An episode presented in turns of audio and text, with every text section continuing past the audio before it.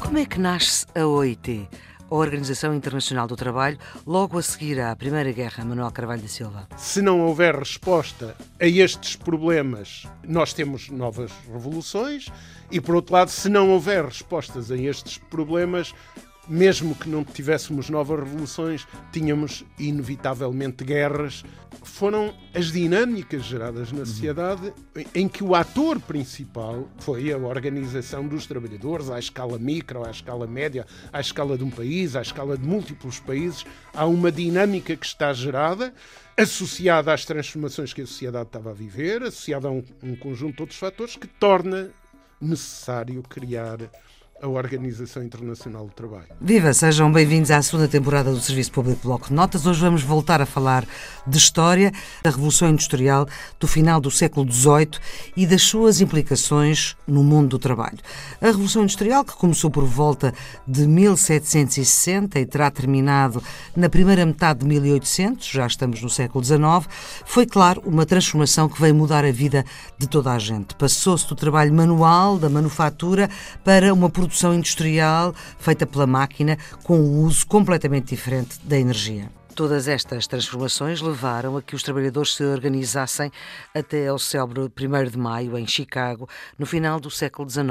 1 de maio de uhum. 1886, em Chicago, na, na, luta pelo horário de trabalho, mas também por isso, por outros direitos. Os das crianças e os, das, e os direitos das mulheres são, desde o início, dois temas que os sindicatos relevam muito a situação das crianças era, em algumas situações, absolutamente macabra.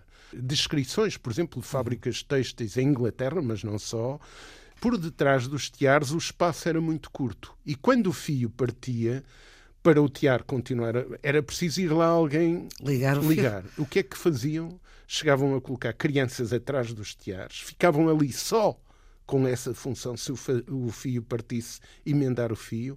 A quantidade de pó a subnutrição, etc., levava a que muitas vezes o fio rebentava, o operário não, não percebia porque é que aquilo não voltava a uhum. funcionar normalmente, iam ver e a criança tinha morrido. Estas foram realidades duras do, do mundo do trabalho que é preciso não esquecer e a, as condições das mulheres eram dramáticas. Mas isso aí demoraram bastante demoraram, tempo. Sim, mas as primeiras leis surgem, até em Portugal, surgem na última década do século XIX. Uhum. Mas estamos em 1886 e, portanto, essa, essa movimentação de Chicago foi boicotada. O, foi combatida, não é? O governo americano introduziu provocadores no seio dos trabalhadores para criarem distúrbios, para poder atacar Intervir. os dirigentes. E, portanto, parte dos dirigentes, dos 17 ou 19 que foram presos, foram condenados à morte.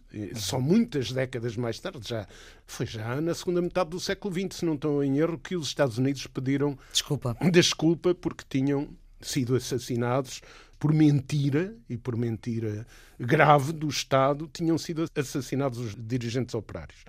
E em 1989 reúnem-se em Paris dois congressos em simultâneo um do sindicalismo revolucionário, que está a emergir com força, que em Portugal chega um pouco mais tarde, só no final da primeira década do século XX é que o sindicalismo revolucionário uhum. tem força. Por altura, portanto, da a implantação República. da República, aí o sindicalismo revolucionário tem força. Aliás, o sindicalismo dá um contributo enorme para o desenvolvimento das ideias que combatem a monarquia e que acabam por derrotar a monarquia, independentemente do ato como foi feita a coisa. Os operários não tiveram nenhuma ligação nisso, uhum. não foram eles que organizaram a morte, o assassinato do rei Dom Carlos, uhum. mas, mas o movimento sindical teve um papel, junto das forças políticas, dos republicanos, dos socialistas, etc., um papel importante na mobilização da sociedade, na transmissão das ideias, no desenvolvimento do clima para isso. E depois, em Portugal, a seguir ao 5 de outubro de 1910, o movimento sindical foi altamente reprimido, em algumas áreas brutalmente reprimido. É bom lembrar isso. Mas sim, atrás. Mesmo da Primeira República e não só sim, na mesmo... segunda, pois na segunda sim, também na foi. Segunda... Pronto, na segunda ditadura, estamos a falar de outra não, coisa. Aí levaram logo forte, depois com o sidonismo também levam forte, não é? Mas em 1896, portanto, há os acontecimentos de Chicago, em 1896 89 reúnem-se dois congressos em, em Paris. Paris. Um é revolucionário, o outro é o possibilista, é a corrente reformista, não é? o mãe de várias subcorrentes reformistas. Digamos, uma corrente social-democrata? Sim, não nos esqueçamos que a separação social-democrata, socialistas... Havia é... os socialistas, os anarquistas, os socialistas utópicos... Depois os comunistas. Os comunistas. Sim, mas a, a, família originária é só uma, não é? São os ideais socialistas, que depois pois. têm desenvolvimento Várias ramificações.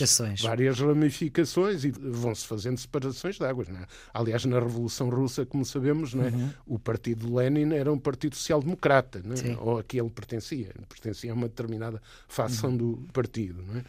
Mas eh, nesses dois congressos que têm concessões diferentes, os dois congressos aprovam uma resolução em 1889 para evocarem pela primeira vez à escala universal, em 1 de maio de 1890, o 1 de maio como o Dia do Trabalhador, o dia de luta dos trabalhadores, que uhum. durante anos e anos foi dia de, onde não havia liberdade e, e em poucos sítios havia liberdades, uhum. né?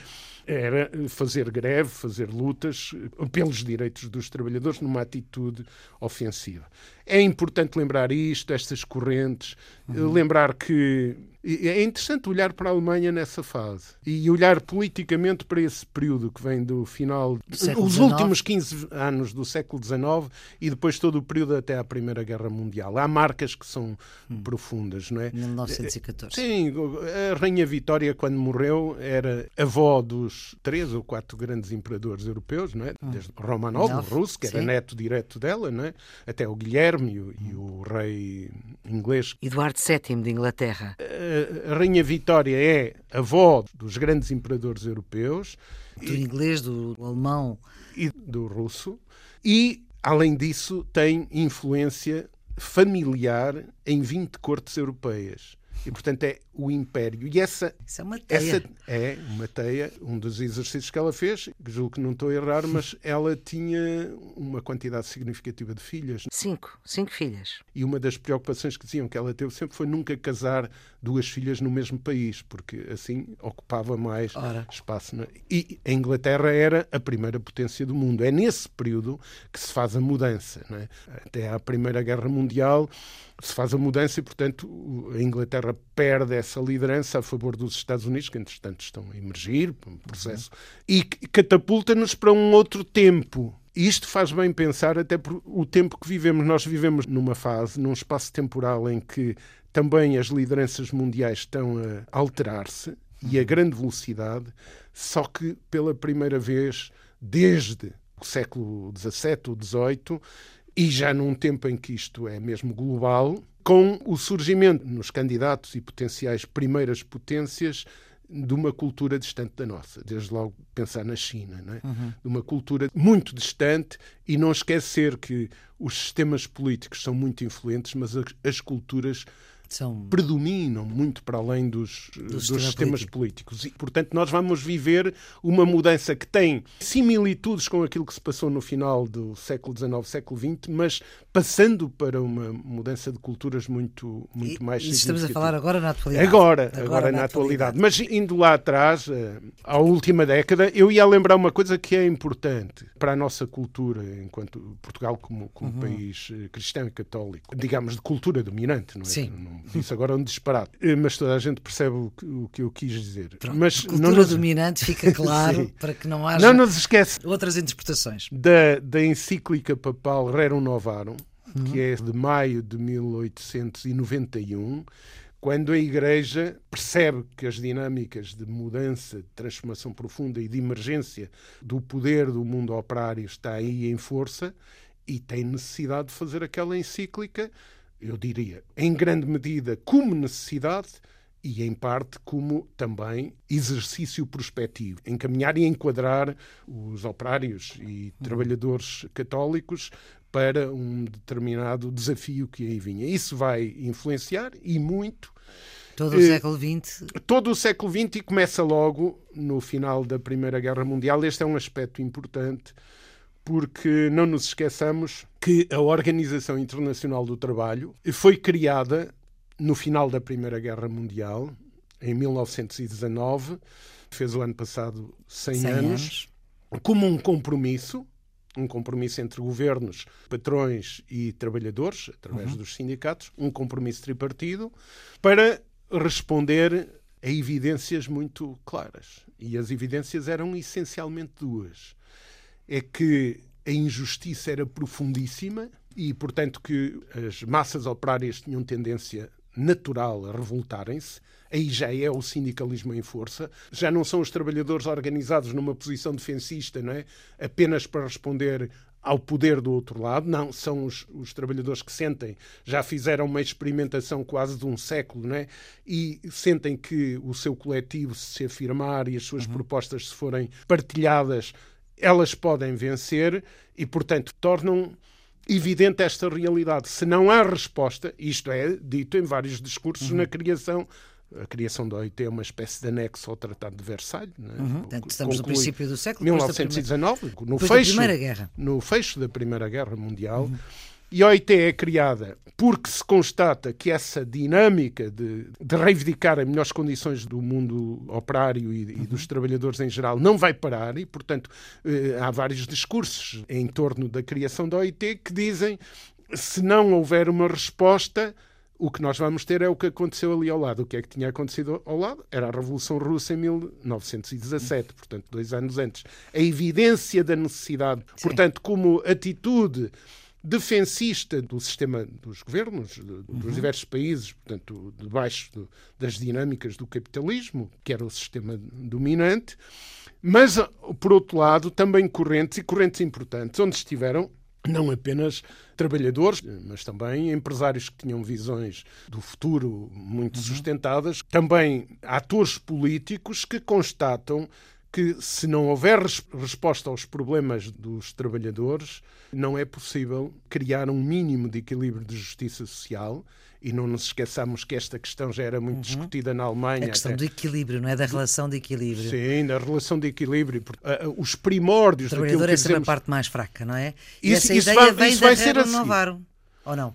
Não, a Rerum Novarum uhum. confirma para os uhum. católicos essa visão. Mas uh, é que há ali um conjunto grande de atores económicos, políticos, que dizem, sim senhor, a guerra, a Primeira Guerra Mundial aconteceu porque um indivíduo deu um tiro no, no arquiduque, arquiduque Fernando. Não é? é o arquiduque Francisco Fernando. Em Sarajevo, e disse, essa é a causa, é o despoltar da guerra, uhum. mas dizem, atenção, porque a guerra tem outras origens, as tensões que estavam geradas e que tinham a ver com aquilo que se vivia no mundo do trabalho e nas relações sociais, na divisão uhum. mundial do trabalho, na divisão social do trabalho, no, nas relações entre os países, mas tudo em função do papel que o trabalho desempenhava. E, portanto, uhum. dizem, se não houver resposta a estes problemas, nós temos novas revoluções, e, por outro lado, se não houver respostas a estes problemas, mesmo que não tivéssemos novas revoluções, tínhamos inevitavelmente guerras. Bom. E acabámos por ter também a Segunda Guerra Mundial. Sim, a justiça social tem a ver com Umas a décadas paz. depois. A resposta a esses problemas foi a organização dos trabalhadores, foi esta foram as dinâmicas geradas na uhum. sociedade uhum. em que o ator principal, dando aqui uma dimensão de coletivo quando uhum. uh, uso a expressão ator, o ator principal foi a organização dos trabalhadores à escala micro, à escala média, à escala de um país, à escala de múltiplos países. Há uma dinâmica que está gerada associada às transformações que a sociedade estava a viver, associada a um, um conjunto de outros fatores que torna necessário criar a Organização Internacional do Trabalho. Manuel Carvalho Silva, nós vamos ficar por aqui. Vamos voltar a conversar neste Serviço Público Bloco de Notas, que nesta segunda série tem uma parceria com o Polo de Investigação HTC, História, Territórios e Comunidades, uma iniciativa que é conjunta das Universidades de Coimbra e da Universidade Nova de Lisboa. E já sabe, todos os episódios estão sempre em podcast, em todas as plataformas podcast.